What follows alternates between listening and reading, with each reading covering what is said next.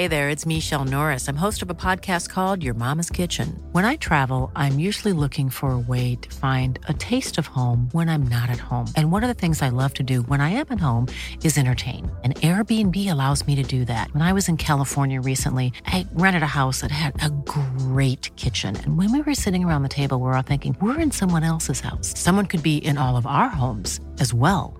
If you have a home, but you're not always at home, you have an Airbnb. Your home might be worth more than you think. Find out how much at airbnb.com/slash host. Quality sleep is essential. That's why the Sleep Number Smart Bed is designed for your ever evolving sleep needs. Need a bed that's firmer or softer on either side? Helps you sleep at a comfortable temperature? Sleep Number Smart Beds let you individualize your comfort so you sleep better together. JD Power ranks Sleep Number number 1 in customer satisfaction with mattresses purchased in-store. And now, save 50% on the Sleep Number limited edition Smart Bed for a limited time. For JD Power 2023 award information, visit jdpower.com/awards. Only at a Sleep Number store or sleepnumber.com.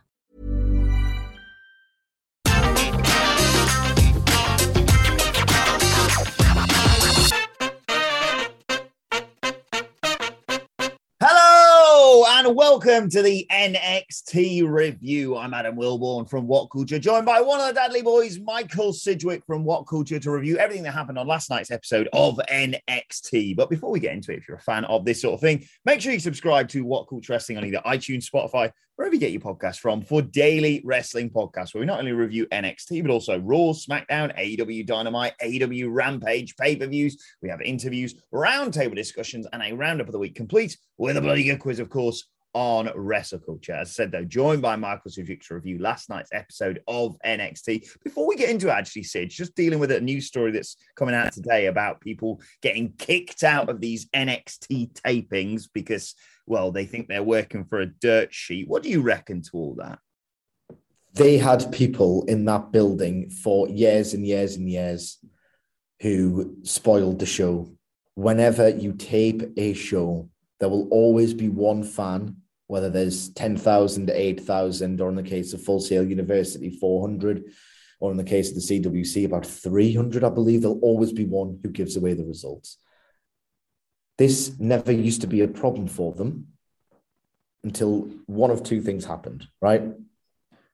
And you can be cynical if you like. One, um, it moved to television, so the stakes of viewership are far more important. Mm-hmm or two, the quality of the show became pretty bland, is the generous term. Like, there are some great matches on NXT to this day. There are some great promos, of the way Adam Cole's since left. but we all know the crack. It doesn't feel like an alternative in AEW shadow. Um, there's a lack of trust, there's a lack of direction there's a lack of continuity as a result of the power plays going on in WWE right now. It just generally feels, and it's, it's such a dismal atmosphere in CWC for so many different reasons. This show, and I think it's boring as hell sometimes, practically irrelevant, very cold. But I think the more generous consensus is it isn't hot at the very least. Hmm. And there's a little bit of a unpleasant vibe from the outside looking in at NXT right now. Back in the days of Full Sail University, and I remember a report in October 2019 where this was the first sort of um, indication that it just wasn't going to be the same anymore. Like the wrestlers used to fraternize with the fans. Mm. Uh, there used to be like food, tri- uh, food trucks that they used to congregate around and then instantly, when it moved to TV, no, we're doing um, in-house catering, fan interaction is going to be limited, blah blah blah blah blah blah blah blah blah. Um, so it just feels like this is a promotion at war with its fans for reasons I can't comprehend because it's not fans' fault. It's mm. Vince's fault. Kick him out, but I can't. So they are kicking the cat. Is the TLDR take on this recent spate of like the guy from um, JJ Williams, I believe his name is, um, from the Observer. He used to adore NXT. And he didn't just go to the tapings, like he was on the loop. Like he considered himself like um, a chronicler, a historian of NXT. Um, he was a huge part of the Full Sail atmosphere, and they booted him out. Like, come on, like that was a heel move from a brand that increasingly feels like a heel. Mm. Well, this was the uh, post Takeover 36 episode of NXT, of course. Uh, what do you rank, reckon on the whole? There was some decent action. There was some storyline developments, a nice conclusion, two nice conclusions to two stories. In fact, it would be in bad faith or just a little bit moody to say that it was an outright terrible show, but oh, this is the general vibe of it feels as mundane and irrelevant as ever.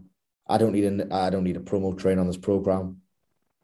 There's been far more than people would be happy to admit, but mm. this one in particular was just so. Uh, uh, look, it's the same old 2021 NXT, increasingly cold, bland, solid, minor league WWE wrestling. That's what the show was, irrespective of its quality, which was okay. Mm. The vibe continues to get worse and worse and worse.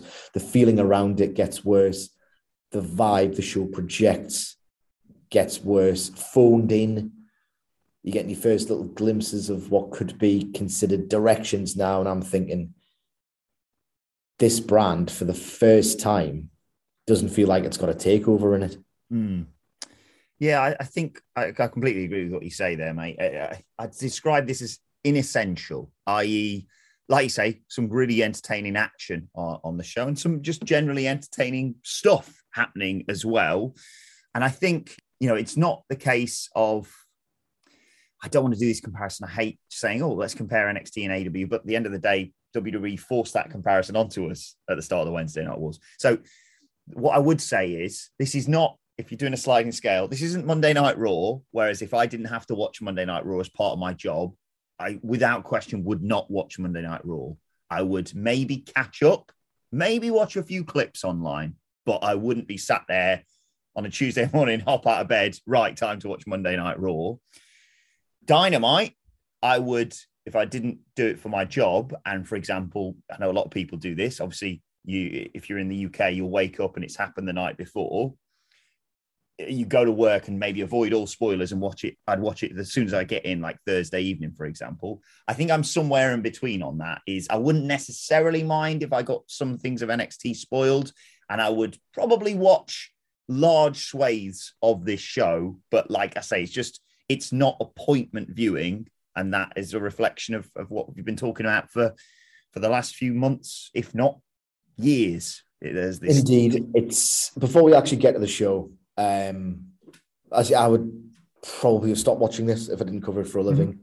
It doesn't have a unique selling point. It used to. It used to be come get genuinely best in the world here pro wrestling, a notch below New Japan, but everything else in time in history was you get state of the art in ring action, some of your favorite indie stars being treated respectfully and with conviction.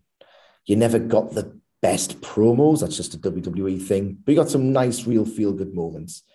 This brand offers nothing that so many other promotions do better. You you see Josh Alexander's work on Impact and you think, do they even have the in ring anymore? Certainly they don't have it in comparison to the peaks of AEW. Um, they don't have the promos. They never will have the promos now that it's a publicly floated company that is now sort of an ambassador product of NBC. You don't get the white hot storytelling. I don't get I don't get anything from the show that I couldn't get elsewhere. Mm. It used to be the place where I'd say, all right, okay, well, you know, it's no longer the alternative it once was. But I love Adam Cole, I love mm. Ever-Rise. I started to love Thatcher and Ciampa. There was always stars that I liked on the show but you're not even getting that anymore. Um, yeah, this brand's it's in trouble. I think it's it's hard to tell whether it's in trouble from a televised standpoint. I know where we will talk about the show, and Christ, I don't want to talk about it longer than I need to. Hmm. But like, is it if this was the only thing WWE had for our network, would it be in trouble? The fact that Raw exists means no, absolutely not. They could probably take a two hour time slot just to justify how popular Raw is on cable. But in itself, were it not for Raw, this would be in trouble as a TV show. Can't believe opinion, Raw but- did over two million, by the way. Oh God, nah. I mean, ugh. how? yeah, um, I, I, I, I'll say this. Do you remember the, in the in the good old days when I was still new at What Culture, wet behind the ears, and we'd sit down and talk about a takeover, and I'd sit with you two and promise oh, I'm sort of watching weekly TV of NXT back when it was just on the network, and I'd never got bothered to get, get around to it. Probably what I would would have done had that been the case now is I'd have watched Takeover and gone, well, that was fantastic. Tuned in this week and gone, cool. I'll see in a few months, maybe the the, the, the go home show before the next Takeover. So I, It's been a problem for forever, by the way. Like I'm talking years Hmm. before the war. One more thing before we actually get into it. Dave Meltzer reports or reported, I don't look at it anymore. The this section I do still subscribe. He used to report the top 10 network shows on any given Yeah. week. Table for three used to often beat NXT. Like table for three used to routinely beat NXT. How good could it have been? Everyone used to performatively love the takeovers and earnestly, but kind of performatively at the same time. Because it's like, well, hang on, I'm, I'm hearing none of this Hmm. on Thursday mornings or Thursday nights on Twitter, and yet people are talking about it as if it's some of the best pro wrestling ever. Saturday nights, yes, Wednesday nights, not for like a number of years. table for three in the mud. You love to see it. All right, let's let's talk about this show because it started with the real star of NXT, and that is yeah, Cameron Grimes, baby, to the moon. He uh, arrives uh, with his million dollar championship and the million dollar man, Ted DiBiase. They've got the full red carpet treatment as they arrive in a limo and they walk out.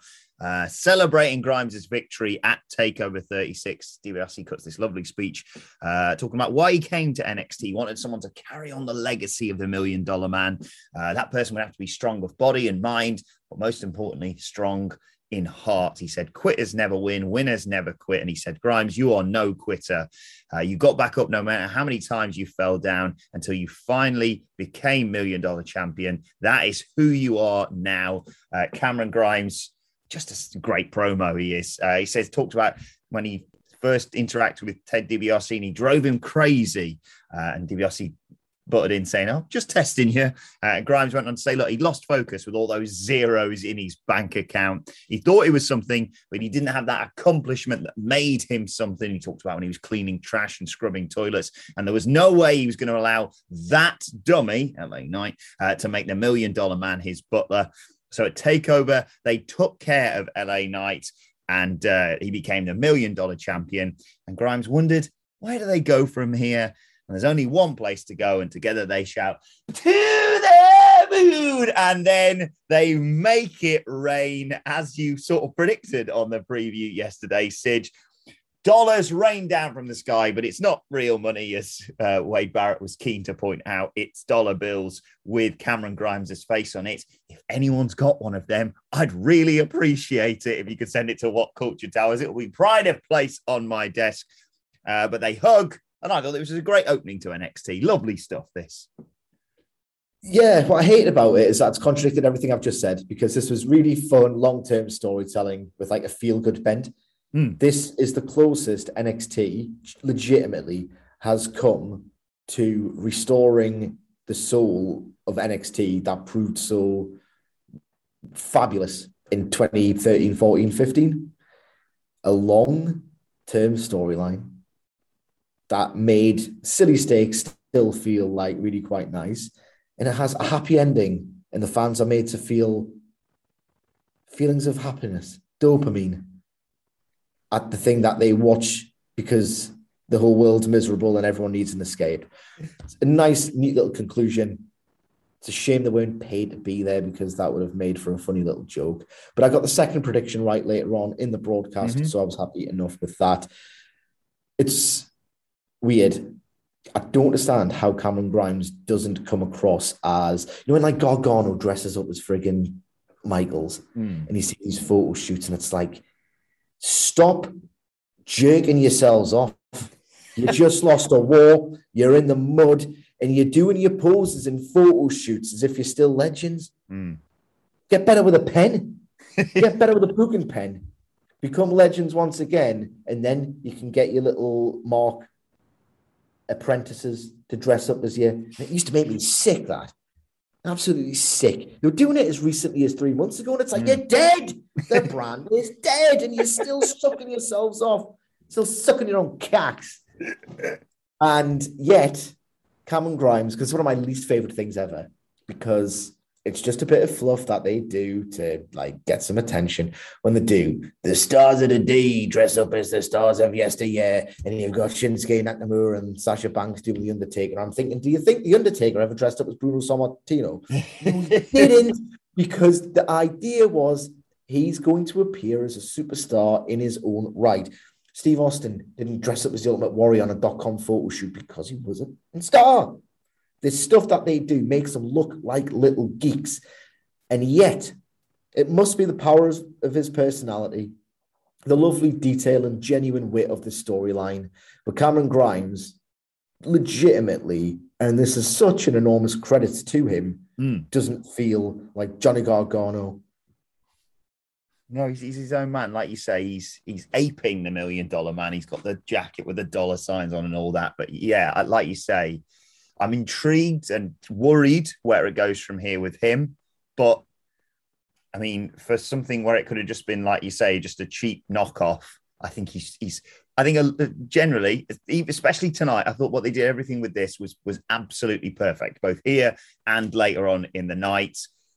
Next week, oh, I'm going to be very nervous to see what happens next. But in terms of giving him something to do rather than having him lose challenges for I don't know the North American Championship or something.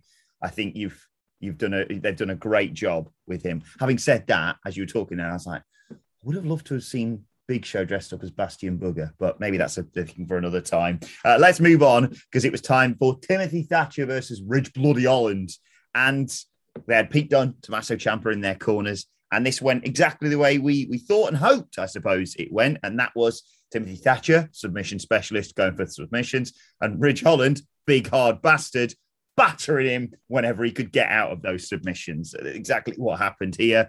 Uh, Thatcher's going for submissions. Holland gets back up to his feet early on and just floors Thatcher with a punch. Um, Thatcher drops down, uh, keeps going for these submissions, gets a back elbow from Holland, though. Uh, Thatcher's targeting Holland's leg, um, then targets an arm and it looks like he's maybe got a bit of the advantage here. And Holland just takes his head off with a lariat. Later on, Thatcher catches him again in a, in a half crab. Holland kicks out, uh, gets up. Thatcher, bad idea this, Tim, slaps him, to which Holland blocks a kick, headbutts him, scoops him up, power slam, one, two, three, clean as a sheet. Ridge Holland beats Timothy Thatcher. Big brawl breaks out after the match with Ciampa and Pete Pete. Um, throws Dunne out of the ring. Ciampa gets hit with a sneak attack, and then here comes the returning Danny Burch. Great to see him back on TV. Oney Lorcan uh, is helping uh, him attack Ciampa as well. They continue. Uh, Burch lays, lays out Ciampa with a big punch, uh, and then Holland hits him with a headbutt. Holland goes to put his little cap back on when uh, Thatcher comes in, but Dunne attacks him. That allows Holland to grab that club of his. He hits Thatcher in the arm. Dunne holds his arm out. He hits it again, and then he hits Thatcher in the throat, injuring Timothy Thatcher. They lay him out. They leave both Ciampa and Thatcher laid out. A real statement, this for, for Holland, Dunne, uh, Burch, and Lorcan. I, if I'm going to be nice about it, it doesn't really sound that nice, actually, now that the words are forming in my brain. This is precisely the sort of angle I will not give a single toss about until they're in the ring and it looks like someone's about to get their arm broken because some of these guys are so great at locking in submissions. This is a like very few people, if any, in this storyline that is intensified on last night's NXT. Like very few of them are like TV stars they are not TV stars at all. Um, this is okay. Some of them permutate, some of the different permutations of the match combinations should be fire in the ring. Uh, again, just a very sweeping, sort of bland quality to all of this. But like, you don't want to praise things as like you want to feel things. You want to think oh, Timothy Thatcher's doing a pretty tremendous job with uh, Ridge Holland here because you know how green he is. He's guided him through a match of not inconsiderable length mm. without any glaring hesitation spots, moments where they are trying to get on the same wavelength or Thatcher's guiding him through. Those is solid. But because of Holland's Holland's got a character and he's being told to do these things and it's fine. It didn't feel like a total pro, and it isn't. This is the NXT now. It didn't feel like a total pros match hmm. where one big hard bastard is like just smacking. I mean, did, but like it didn't crackle with the electricity of two pros working this story. It felt like Thatcher was very subtly and very well, I might add, like guiding him through this type of match. Great individual performance from Thatcher when you look at it from a perspective of the job he's doing, but that's not what I watch a wrestling TV show at all for. Yeah, it's, you're right. It's kind of like schizophrenic with it all in terms of maybe we'll do an entire podcast about this over the weekend, talking about the future of NXT with it being reshaped and what have you, in terms of working out what is this brand? Is it, you know, is it Monday Night Raw or SmackDown light, or is it like you say, purely for developmental? And it's just the case that you get to watch some of these matches and then maybe, you know, tie in some storylines with it. But I thought they did a great job working together. And I thought, in terms of establishing Dunne and his gaggle of bastards again, I thought this did a great job. And uh, yeah, never nice to see someone injured and taken off TV, obviously in kayfabe and what have you. But a real impactful thing. This uh, we got a lovely a couple of interviews throughout this show with the two finalists in the NXT Breakout Tournament. First was Carmelo Hayes, nice sort of reminder of the story uh, that's happened prior to this, the road that he's been on, building him up and setting him up for the match later on. And they did the same with Odyssey Jones later, so it wasn't like in the previous rounds where they'd be like. Oh yeah, that's really interesting. And uh, and then uh, here's this guy. He's going to be fighting as well later. Enough of that. Not bad though. But back to this guy. What about this? Uh, and then we uh, found out in a backstage interview with Indi Hartwell and Dexter Lumis. Indi, of course, did all the talking. Uh, McKenzie Mitchell asking them about when the wedding is. Sige, get your tux sorted for the 14th of September, the Index wedding. I can't wait. I, it'll be fun. The, the thing is, WWE in weddings, even when WWE was rubbish in the 2000s, they got bloody wedding spot on. This is their absolute bread and butter, which is weird because it's not called, it's the second W in WWE stands actually for wrestling, not weddings, but this kind of stuff. World Wedding Entertainment, like this is their bread and butter. Big angle, big daft spectacle. I expect it to be done really, really well. Um, the Lana oh. Lashley wedding was abysmal, but that's raw for you. NXT still a notch above. Yeah, this should be good. I'm not wearing I'm not wearing a suit for the podcast. What was the what was the they'll never know. What was the um last good wrestling wedding we had? Because like the it wasn't the AEW one, I'll tell you that for now. No, Ford Sabian wasn't good. Like you say, Lana Lashley wasn't good. Let us know. There was a, great, there was a great one in TNA. I forget yes. who was, it was the Chelsea Green. Hmm the last good WWE wedding, oh, Daniel Bryan AJ with his white suit. Or was that Raw 1000? Did you see how close we are to Raw 1500? I thought Raw 1000 was about three Christ. years ago or something in my head. Oh, God. Raw 1000 is 2012. I know. Oh, God. I could do without watching Tatanka. I was about to say Tatanka. I could do, really do without watching, even for the five seconds these things last, I could do without watching Tatanka hanging around with Carlito, Ted DiBiase, and Rolodex, Kelly Kelly. And tell you what, when we've got a free weekend, maybe not me and you, no, maybe me, me, you, and Hamflet. I'll tell you what we'll do because I've just Googled this. Uh, according to Reddit, anyway, 21st of February next year is Raw 1500. What we're going to do is we'll book bits that we think would actually be good. And then I'm going to big, bring in a big jar with legends' names in, and I'll draw out three, and you have to book a backstage segment with them. How about that? Yes, I'll happily do that. It'll be better than the show. I mean, it's exactly what they do in WWE, isn't it? Just like, are you free?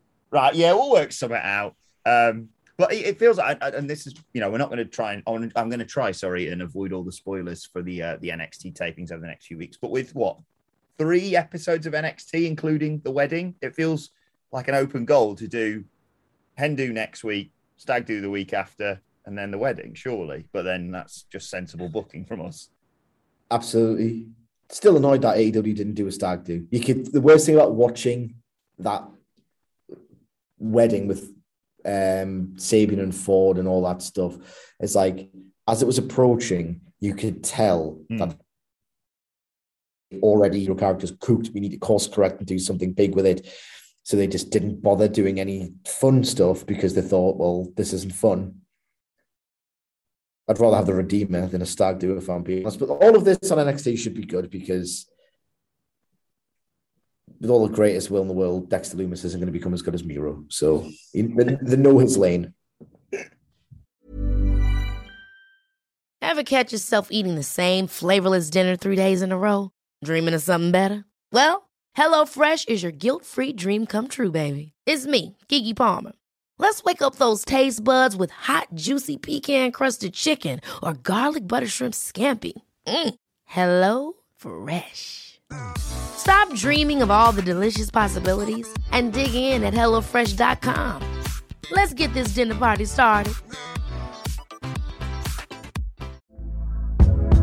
Hey there, it's Michele Norris. I'm host of a podcast called Your Mama's Kitchen. When I travel, I'm usually looking for a way to find a taste of home when I'm not at home. And one of the things I love to do when I am at home is entertain. And Airbnb allows me to do that. When I was in California recently, I rented a house that had a great kitchen. And when we were sitting around the table, we we're all thinking, we're in someone else's house. Someone could be in all of our homes as well. If you have a home, but you're not always at home, you have an Airbnb. Your home might be worth more than you think. Find out how much at airbnb.com/slash host. Before we go any further, though, this show is sponsored by BetterHelp. Now, we all carry around different stresses. They can be big life worries or just, you know, little things like your favorite wrestler not being used properly. The thing is, when we keep them bottled up, it really can start to affect us negatively.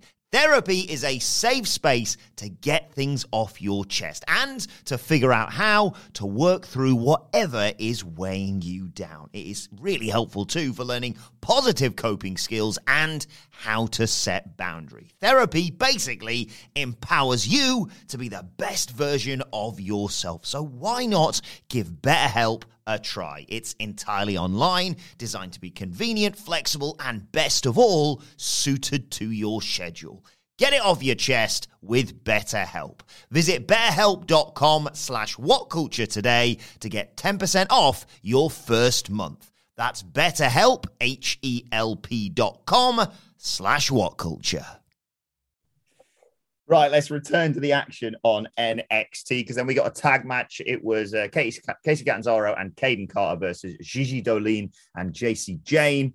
Um, apparently, Carter and Catanzaro do TikTok dances now.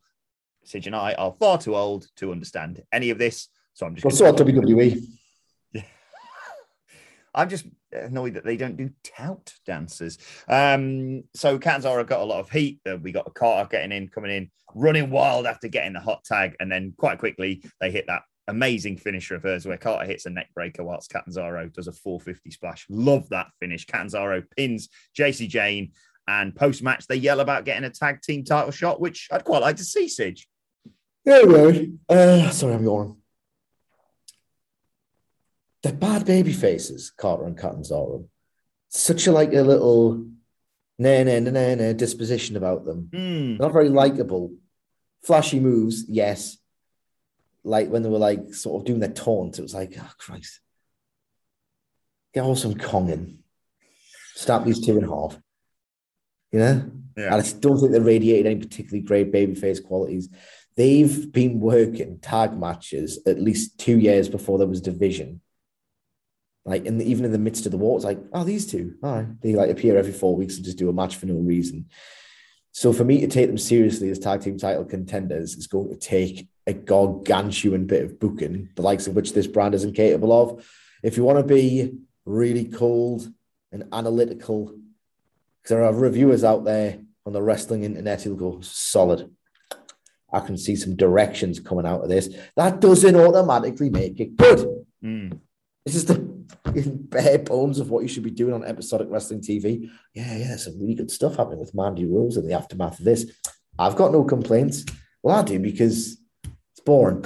Um, at the very least, because I thought, hmm, very questionable how we've had vignettes for both of these women.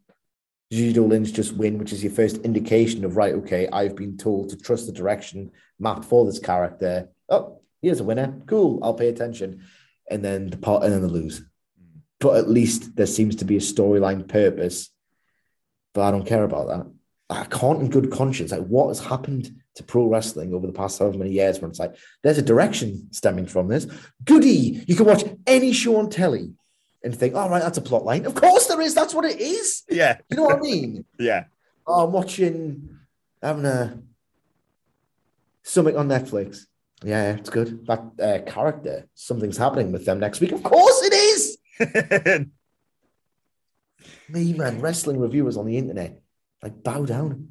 yeah, it is a it is a low bar. I think I think the best thing you can say is yeah, it, it's it, you can you can see Catanzaro and Carter becoming tag team champions, but that's only because you've got two tag team champs right now who can't coexist, and it'd be a nice sort of you know oh plucky baby faces challenging for the titles, but in reality the only reason they win them is because Io Shirai and Zoey Stark can't get along.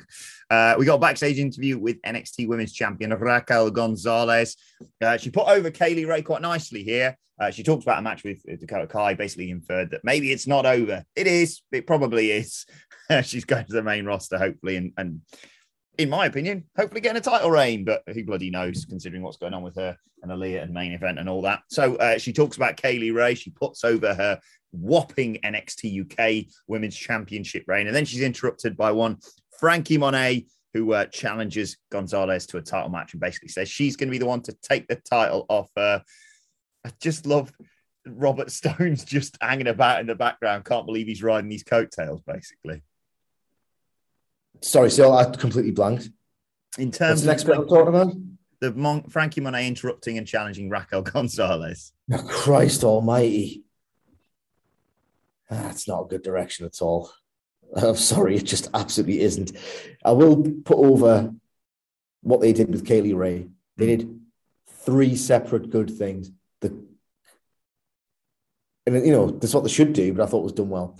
They had the champion put over the emerging threat.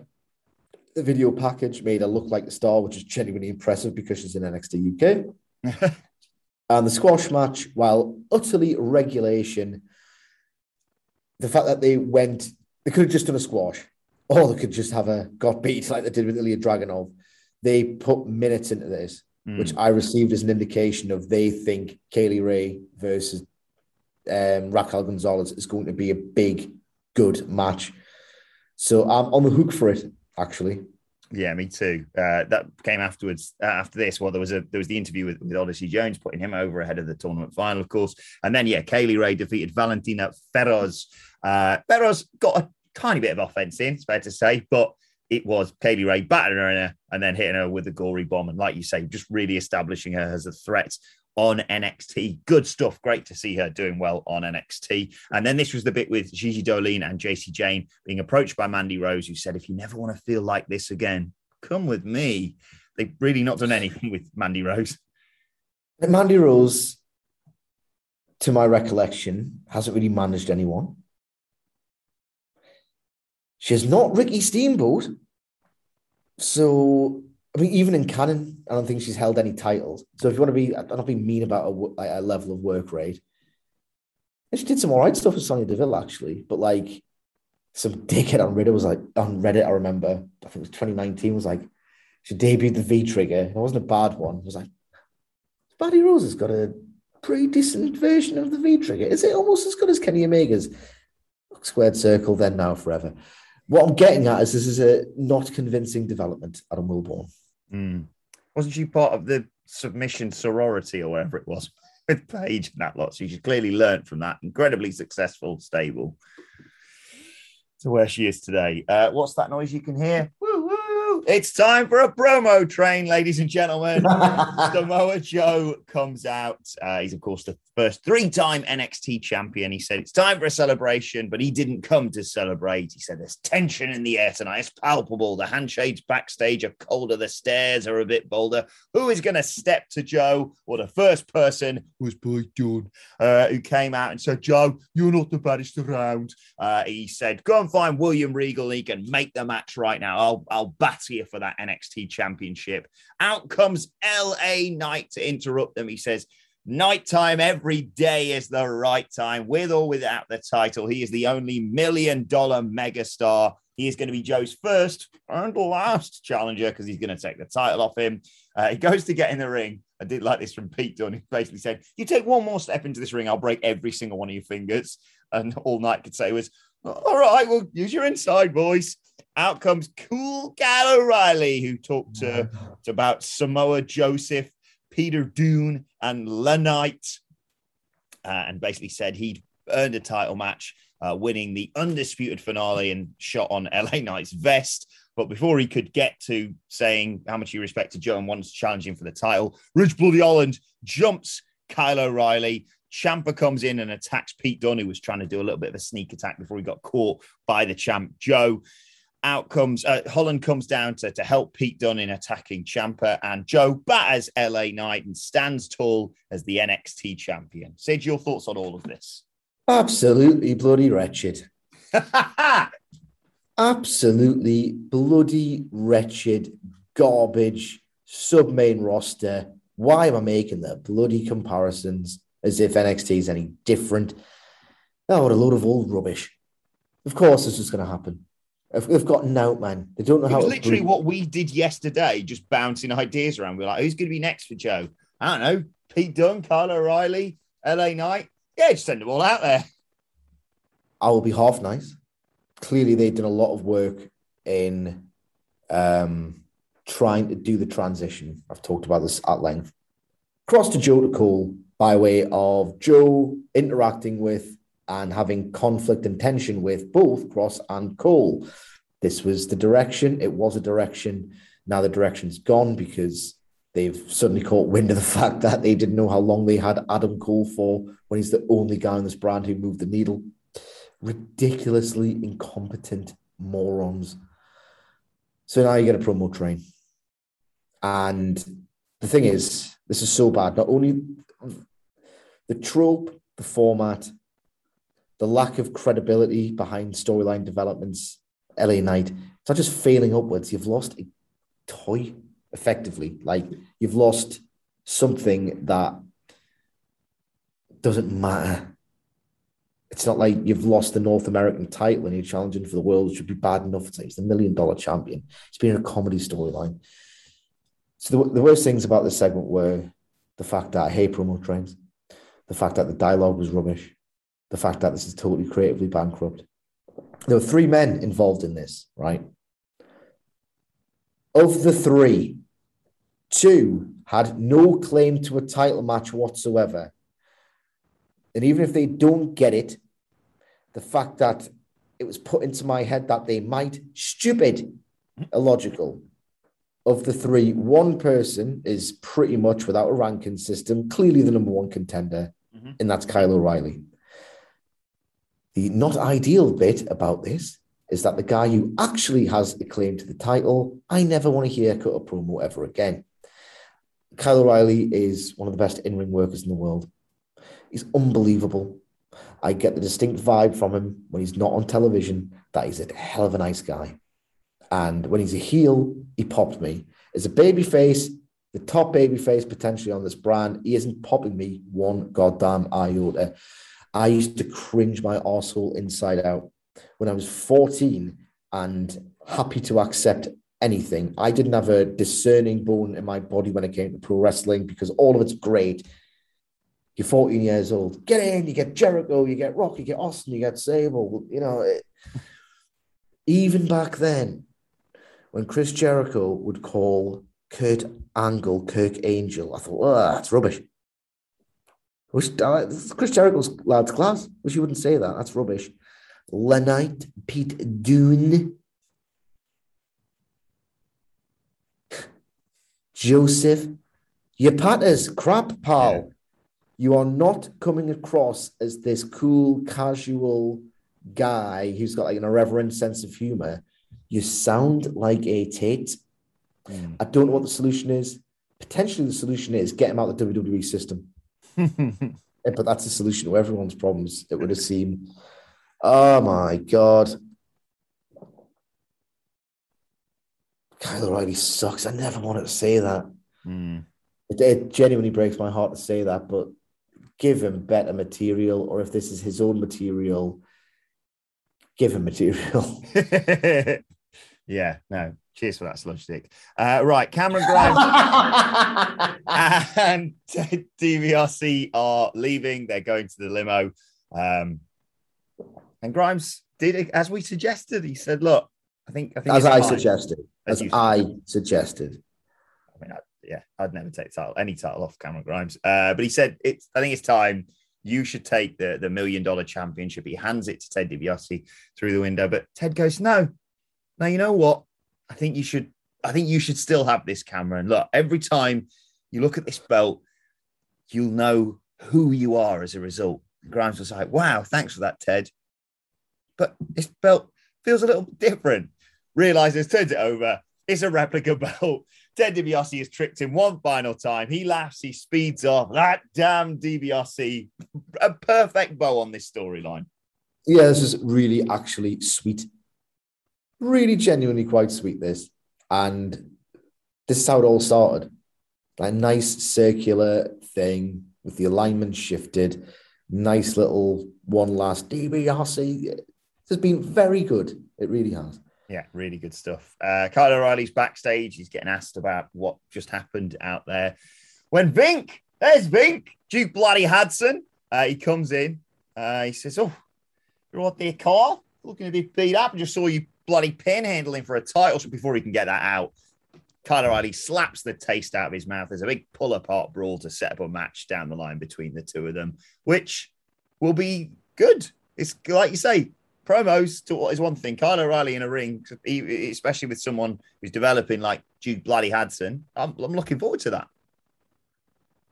I'm not like I'm, it's one of those things. I don't think about NXT at all during the week. Bit of a bust babyface on dying brand Kyle O'Reilly versus halfway promising developmental prospect. I don't care. So much of my time gets occupied by big league pro wrestling. I can't care about this. And realistically, several thousand viewers can't either. Uh, I did enjoy what came next. It was the finals of the NXT Breakout Tournament Odyssey Jones versus Carmelo Hayes. And it's your classic big man, little man match. You know, they're very respectful of each other, but Odyssey Jones can just hoy Carmelo Hayes around. But Carmelo Hayes is incredibly athletic, talented, and uses his quickness uh, to avoid, yeah, getting battered all over the ring, basically. At one point, he's uh, he's trying to put down Jones. He's nailing him with strikes. Hit, hits a La Mystica, hits a facebuster, gets a two count, uh, and then goes for something else. And Jones just nails him with a shoulder breaker. Uh, Hayes comes off the top rope with a flying leg drop, but he can't put Odyssey Jones down goes for a second one, but uh, Jones moves out of the way. Jones hit a, hits a big old splash on Hayes. Looks like he's got the match and the tournament won. There's a very casual cover, counting along with the referee. Hayes quickly reverses crucifix pin. One, two, three. Carmelo Hayes shocks the world, defeats Odyssey Jones, wins the NXT breakout tournament, celebrates with a contract on the ramp for a title shot of his choosing whenever he wants it for whatever title he wants and uh, he says he hasn't decided yet who he wants to face, but uh, celebrates winning the tournament. I think this has been a great uh, showcase for, for both of these men. This is the highlight of the show. I thought it was really, really well done. Um, really impressed by Carmelo Hayes' in ring work again. Um, he is the more experienced and more talented performer. But nothing to take away from Odyssey Jones. But from what we've seen of Odyssey Jones, it's like Christ, he's almost botched disastrously in like a three minute match. He just didn't know what to expect. Thought he played his role well, but the match was built around virtually everything that Carmelo Hayes mm. did, and I thought he did a commendable job of that.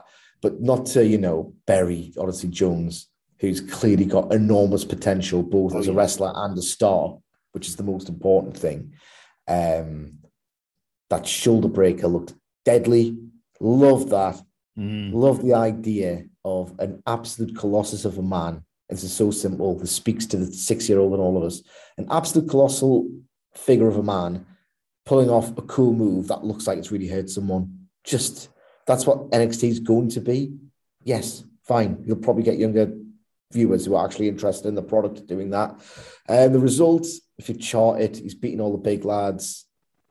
Um, that really in, doesn't get him moving. No one's talking about Kyle Hayes. That's the problem. Um, but maybe it's an NXT problem. But you know, they've done everything they can so far to really put Carmelo Hayes over as like a gutsy baby face. And this brand needs one because there are there is a deficit of them. Yeah, I'm excited to see what they do next with both of these guys. Uh, massive congratulations to Carmelo Hayes winning that. Uh, what we got next was a squash match, just not the way we were anticipating. what was this? So they set up beforehand. There's going to be another Tian Sha match. Uh, Boa, of course, is the leader of that now. Don't Xia not being involved in it at all, and the thousand-year-old dragon lady's on the ramp. Boa dominating. Uh, he gets distracted by Mei Ying standing up uh, and you know telling him kill him effectively. Turns around and I'm going to butcher this name. Zion Quinn, I believe it was, just smashes him in the face with his forearm and pins him beats Boa in a couple of minutes, uh, goes to leave. The Dragon Lady's on the ramp, so he just jumps over the barricade and leaves a different way. Uh, they've given up on this stable, haven't they? What is going on? The amount of minutes I've spent cumulatively talking about this from when they were getting tortured in a garage with water to the teasers to the squashes, the amount of investment they've placed in this and Li's in that weird purgatory between NXT and the main roster. Like theories there, Li's there, Alea's there, Dakota Kai's going to be there. This company doesn't know its arsehole from its elbow. and the arsehole bit on this evidence must be NXT because they're stunk like what on earth was this? I don't know. Can Tian Sha coexist? In, oh my god. He's in total control of a guy whose name escapes me, which tells you all about how often this guy's appeared on television.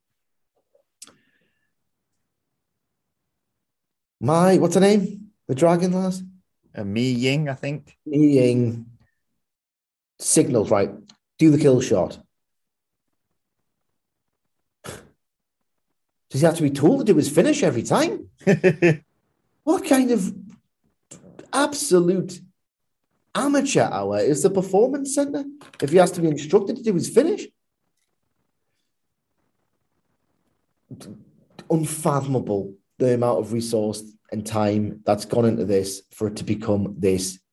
It's never been over. They did their big, oh, she's going to stand up. No one gave a sauce at one of the takeovers, I think it was. This is so dead. Didn't they give her mist the other week as well? She had mist. She's stood up. That's it. She when she stands up. I love that as a checklist. We've tried everything. Missed, stood up. I couldn't believe what I was watching here. No, dead in the water. Let's move on. Let's talk instead about Johnny Gargano and annoying his like this dad. is sorry. I just need to say one thing. When people say, oh, "I said you're really miserable about NXT on these podcasts," I think it's a solid seven and a half out of ten show every single week. Is it? Because I wasted my time talking and thinking about this, and I remember. Yeah, let's move on and talk about Johnny Gargano annoying his dad. Uh, did enjoy him saying that William Regal was an unspoken member of the family. Where there's a William, there's a way. I, I pop my tits off at that little idiot. He's got it in him, Johnny Gargano. Right, I'll give him that. Uh, and they argue about the pronunciation of bananas, bananas, back and forth. And then felt felt very bad for Regal in amongst all this because in amongst arguing with that annoying arsehole, love him, but he's that's what he's playing. In comes LA Knight. What's going on? This is outrageous. I want Joe, sort of thing, because of what happened earlier on in the night. To which Regal, understandably, kicks them out of his office, shuts the door, and just goes, What a bunch of bloody buffoons. I mean, Johnny Gargano's been going to be a top heel by all Yeah. accounts. Can you not make him seem like he's a serious guy at this point? It's fun for what it is, but it's not main event level stuff. No. He's going to maybe rediscover a dark side. Starting to like the dark. Oh god. Promo from Bivens. Uh, as Diamond Mine training in the background, Roderick Strong's doing a masterclass with some national champions, and Bivens announces he's going to do an open challenge on Tuesday, uh, next week's NXT to prove to Kushida and the world what a champion he is. More Bivens on TV, Sige. Yes, good. But again, look what happened with Dynamite. Di- Dynamite? I wish I was talking about that. Diamond Mine the other week. You can't invest in this. Hmm. This new NXT, if it wasn't like really engaging and sort of electrifying in terms of how it made you feel, you don't even know what to think about it anymore. Hmm. You, you can one of the two lads on 205 Live. Manjiro or the other one that's left. I don't even know who it is. What's the guy called actually? One looks a bit scruffy. One of them two. The only two. You know, you know he hates wrestling heavyweights who are actually smaller than him, and Ilya Dragunov. So it has to be a cruiserweight. Mhm. They're not signing any more cruiserweights because Nick Khan's literally told you they are past the indie guys thing. So there's no more indie guys coming in. Nick Khan has told you this. And there are two members of the 205 Live roster. It's going to be one of them too. How can I get jazzed about? Oh, but challenge you think. Oh, class return from injury. You know, promotion that actually acknowledge, acknowledges other promotions. Oh, you might get a forbidden door opening. Oh, you might get the two people left on the 205 Live roster page. Like, how could I possibly give a toss about this? I'm just looking forward to Monday Night Raw becoming four hours long, Sige. I'll quit. Do you understand me? I will quit. Uh, right, main event time is Hit Row. Uh, Isaiah Swerve Scott the uh, North American champion, Ashante the Adonis, and Top Dollar versus El Legado del Fantasma, Santos Escobar, Raul Mendoza, and Joaquin Wilde. I've been looking forward to this for a while, and uh, uh, it's a thrilling main event. We had, uh, you know, uh, mainly uh, Swerve leading the charge for Hit Row. Uh, eventually, uh, especially during the uh, during the ad break, he uh, he gets beaten down, fights back, hot tag to Top Dollar, who just looked like a wrecking ball in in amongst all this. Cleans house, and he gets all three of them either on his shoulders or holding them up, and hits a mad triple fall away slam. Loved that. Uh, Ashante the Adonis comes in. Raul Mendoza uh, recovers for Legado del Fantasma, hits him with a springboard missile drop kick, modified Michinoku driver, gets a near fall off that. Uh, Scott breaking up the uh, pin with a house call on Mendoza. And then we get the moment. It is Scott and Escobar, and Scott hits him with a leaping flatliner and hits him with a 450 for a great near fall. So they try to stop um, Swerve but the uh, the rest of Legado del Fantasma get taken out by Top Dollar diving onto the outside. Escobar trips up Scott on the apron, uh, but whilst he's on the outside and the referee's distracted dealing with Swerve, B-Fab sends Escobar into the ring post when who should appear but Elektra Lopez. B-Fab and Lopez square off, and Lopez reveals she's got a bloody pipe, just like B-Fab had the other week. Nails her with the pipe. That distraction allows Escobar to roll up Scott for a one, two, three. He has pinned the North American champion. What did you think of the main event, Sige? It's pretty good, this. Uh, pretty good. I think it was structured nicely to create drama, to showcase um, Top Dollar, who, when he's in this context, performs well above his limitations because he only has to do the stuff that he's good at. Um, Swerve Scott is so great. That little moment when he was trying to get the hot tag, but he wasn't quite close enough. So like he slithered around, I think it was Joaquin Wilde, and then did it like a I don't know what that Swerve Scott is so creative that he does things that I can't really um like name or Yeah. coin. Yeah. It's basically a hot tag, but like outwitting his opponent to get to it. He was great in this match. The last few minutes were class. Bit of storyline development with uh, the new addition to Legado del Fantasma. I would not have pinned Swerve Scott. If Escobar pins Adonis or Top Dollar, he can still, in my opinion, lay claims. You don't have to beat a champion. That's not how it works, in fact. You should do anything but do that. He can still say, beat one of your boys.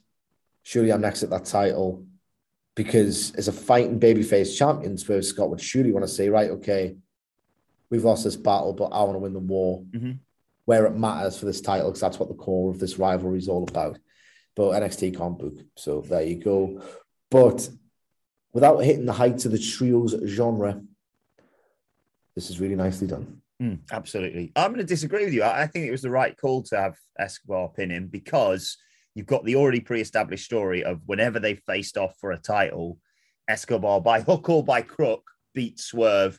And yeah, that's going to hopefully be the storyline going into what should be a match that they give a whole bunch of time to. I Um, totally forgot they feuded about that ages ago. Yeah, I, I I just think I think there is a storyline there, and I these two in a ring.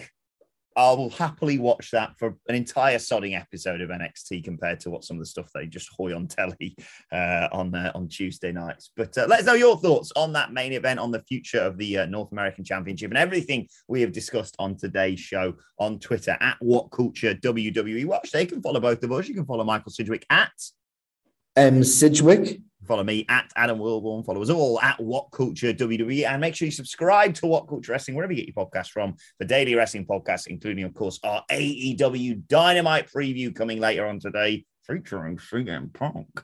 I should get some more listens. Uh, right. Uh, this has been the NXT review. My thanks to Michael Sidgwick. Thank you for joining us. And we will see you soon. Late bloomers tend to have more curiosity. They tend to have more resilience. There's stories and mythology that this country has woven around black men. What if everything we've been taught is just all wrong? What's worth more than this fear right now? And that rising after failure is part of the glory of being a human being. Listen to deeply personal, insightful, and thought provoking stories from the world's leading thinkers and doers. Listen and subscribe to The Unmistakable Creative wherever you get your podcasts. Hold up. What was that? Boring. No flavor. That was as bad as those leftovers you ate all week. Keke Palmer here, and it's time to say hello to something fresh and guilt-free. Hello Fresh. Jazz up dinner with pecan-crusted chicken or garlic butter shrimp scampi. Now that's music to my mouth. Hello Fresh. Let's get this dinner party started. Discover all the delicious possibilities at hellofresh.com. Hey, it's Paige DeSorbo from Giggly Squad. High quality fashion without the price tag. Say hello to Quince. I'm snagging high-end essentials like cozy cashmere sweaters, sleek leather jackets, fine jewelry, and so much more. With Quince being 50 to 80% less than similar brands. And they partner with factories that prioritize safe, ethical, and responsible manufacturing. I love that. Luxury quality within reach. Go to quince.com slash style to get free shipping and 365 day returns on your next order. Quince.com slash style.